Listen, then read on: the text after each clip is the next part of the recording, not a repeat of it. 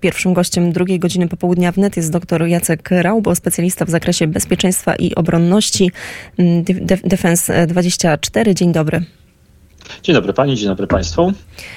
Wiem, że słuchał Pan przemówienia Władimira Putina, które skończyło się przed niespełna mm, godziną. Proszę powiedzieć, jakie wnioski? Przede wszystkim było groteskowe. To tutaj nie da się ukryć, że to wystąpienie no, miało charakter dość, e, no nie powiedział, że kontrowersyjny, co raczej bardzo specyficzny, jak na przywódcę państwa, które wymienia tak naprawdę, oskarża wszystkich wokół, przypomina jakieś tam elementy historyczne, na przykład, nie wiem, odwołuje się do satanizmu. Oczywiście cały zły, zgniły Zachód e, tylko czeka na no tutaj zdławienie e, wielkiej Rosji i społeczeństwa rosyjskiego. No bardzo groteskowe no, trzeba jeszcze dodać jedną rzecz, pani redaktor, szanowni państwo.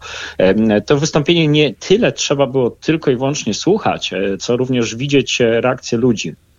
I tutaj trzeba przyznać, że patrząc e, przez pryzmat tak naprawdę też wybrany e, przez e, kamerzystów, operatorów tutaj tej całej, całego wydarzenia, całej relacji, można było zauważyć, że twarze rosyjskich liderów, decydentów politycznych no, nie, nie wskazywały na optymizm, więc nawet te krzyki, które później intonował sam Władimir Putin, że Rosja, Rosja, Rosja, były, mówię, nadwyraz groteskowe w stosunku do tego, co wcześniej można było wyczytać z takiej e, mimiki twarzy, też zachowań, reakcji na poszczególne wypowiedzi e, tych osób, e, które są wykonawcami tego sprawstwa tutaj Putina, jeśli chodzi o agresję na Ukrainę, ale też inne działania neoimperialne, które podejmuje Rosja. Ja mm, też nie ukrywam, że i słuchałam i oglądałam częściowo mm, to mm, przemówienie. Miałam podobne odczucia mm, jak e, pan doktor, ale mm, nie zmienia to faktu, że chociaż nielegalnie, to jednak doszło do oficjalnego już e, przyłączenia przez Rosję e, części też ty, tych, tych zaanektowanych regionów, czyli mówimy o mm, regionie donieckim, ługańskim, hersońskim, a także o Zaporożu, czyli tym, tym regionie zaporowskim. No i teraz pojawia się tutaj pytanie, bo cały czas mamy to takie widmo i te groźby, które wypływają i z Władimira Putina i Miedwiediewa i wielu innych rosyjskich polityków dotyczące tego, że mogą w każdej chwili użyć tej broni atomowej, a ani Zachód, ani NATO nie zareaguje. Teraz dodatkowo, kiedy to już oficjalnie te, te tereny zostały e, przyłączone do Rosji, no to oni mogą przecież powoływać się, prawda, na ten case, że to już tak, jest terytorium rosyjskie. Rosyjską. Tak, tak, dokładnie. No i pytanie, jak pan sądzi, czy to jest takie realne zagrożenie, czy jesteśmy bliżej eskalacji do takiego stopnia, że będziemy mieli faktycznie, no już można powiedzieć, taki, takie rozwiązanie ostateczne? Ja nadal jestem bardzo ostrożny w budowaniu takiego zero-jedynkowego obrazu użycia taktycznej broni nuklearnej w tej wojnie.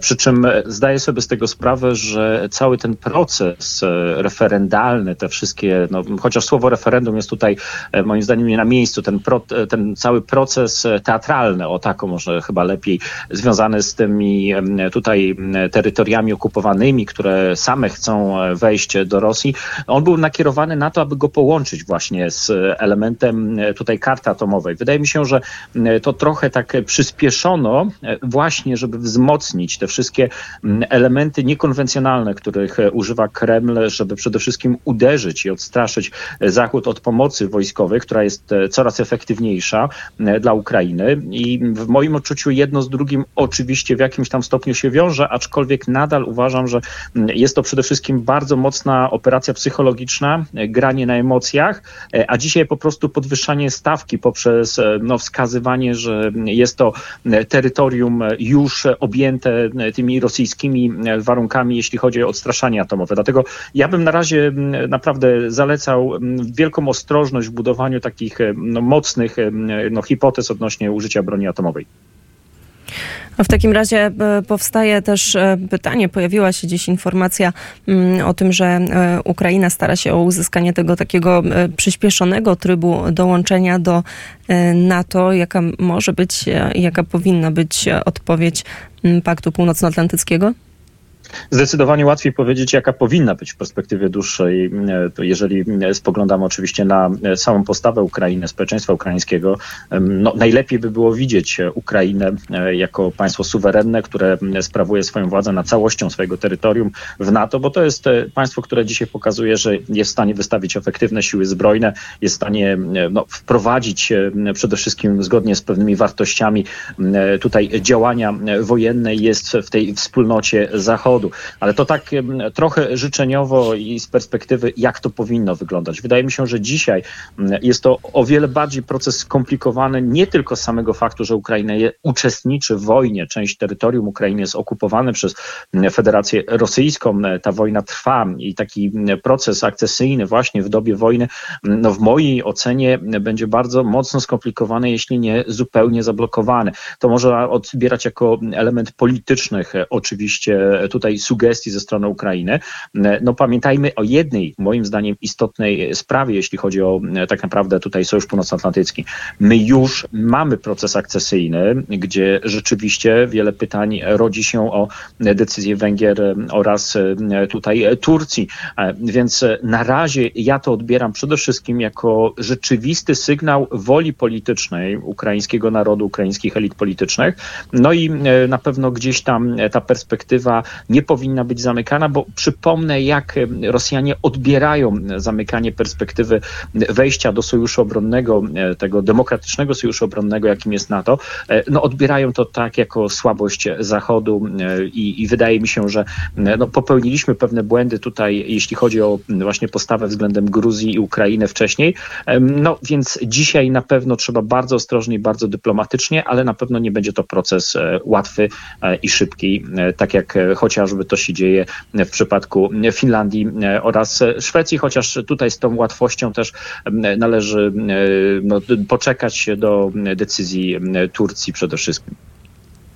To jeszcze jedno pytanie dotyczące tej częściowej mobilizacji, którą, którą też ogłosił Putin już w, w, w swoim wcześniejszym wystąpieniu. Proszę powiedzieć, co to nam mówi na, na, o sytuacji wojsk rosyjskich, a też e, kim e, są ci zmobilizowani ludzie? Pytam o jakość e, tych żołnierzy, no bo przecież mamy mm, generałów, którzy już teraz są na froncie. Cały czas mówimy o pewnych brakach e, kadrowych, o bardzo niskim morale, jeżeli chodzi o, mm, o tych żołnierzy, którzy już teraz walczą na Ukrainie.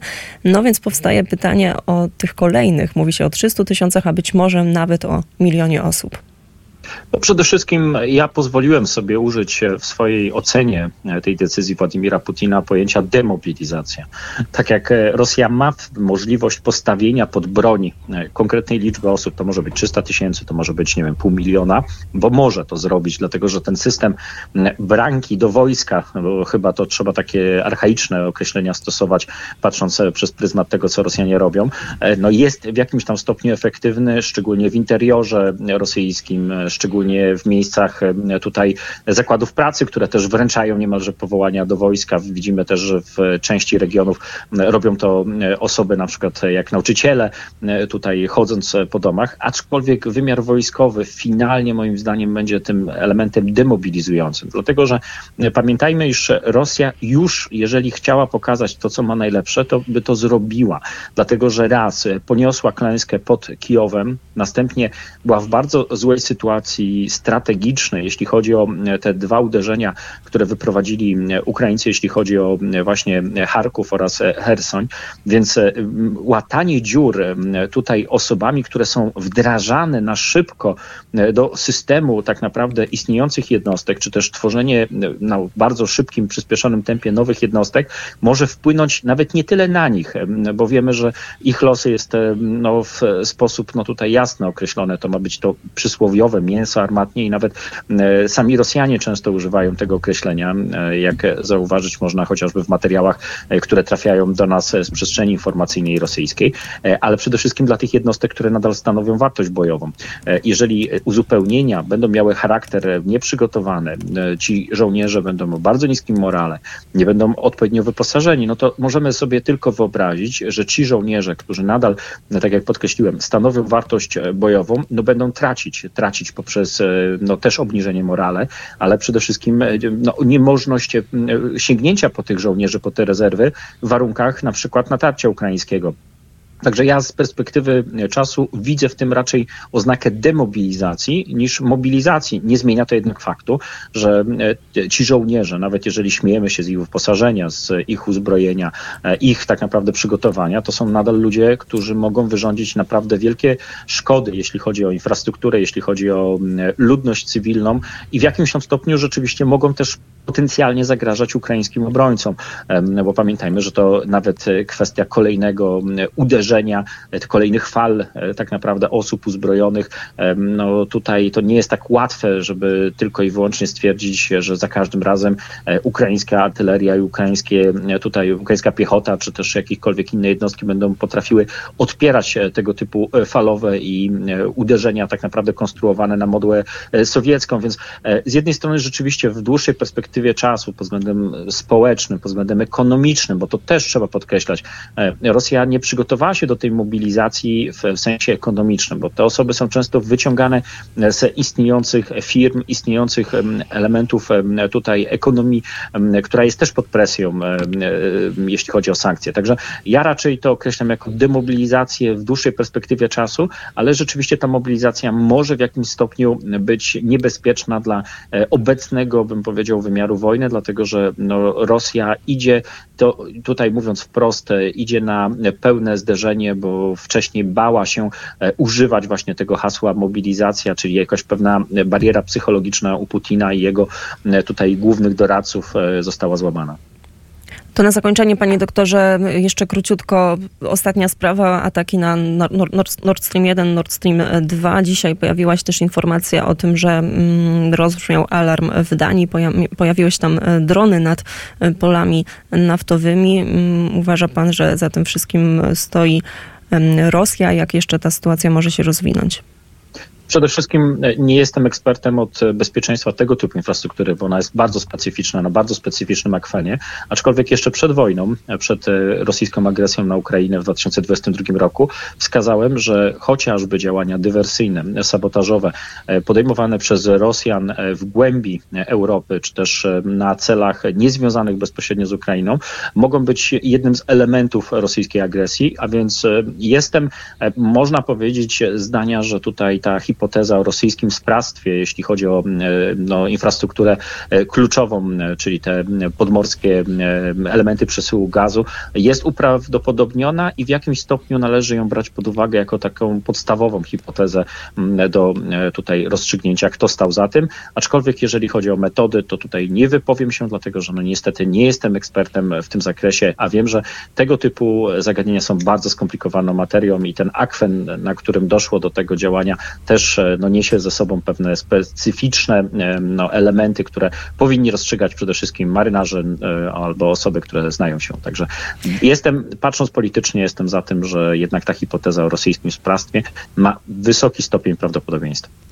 Ale jest pan ekspertem do spraw bezpieczeństwa i za ten komentarz i za objaśnienie mm, tych kilku tez bardzo serdecznie panu dziękujemy. Doktor Jacek e, Dziękuję Raubo. za zaproszenie. Bardzo dziękuję. Mm, wykładowca akademicki, ekspert do spraw bezpieczeństwa. Drodzy państwo, ja spoglądam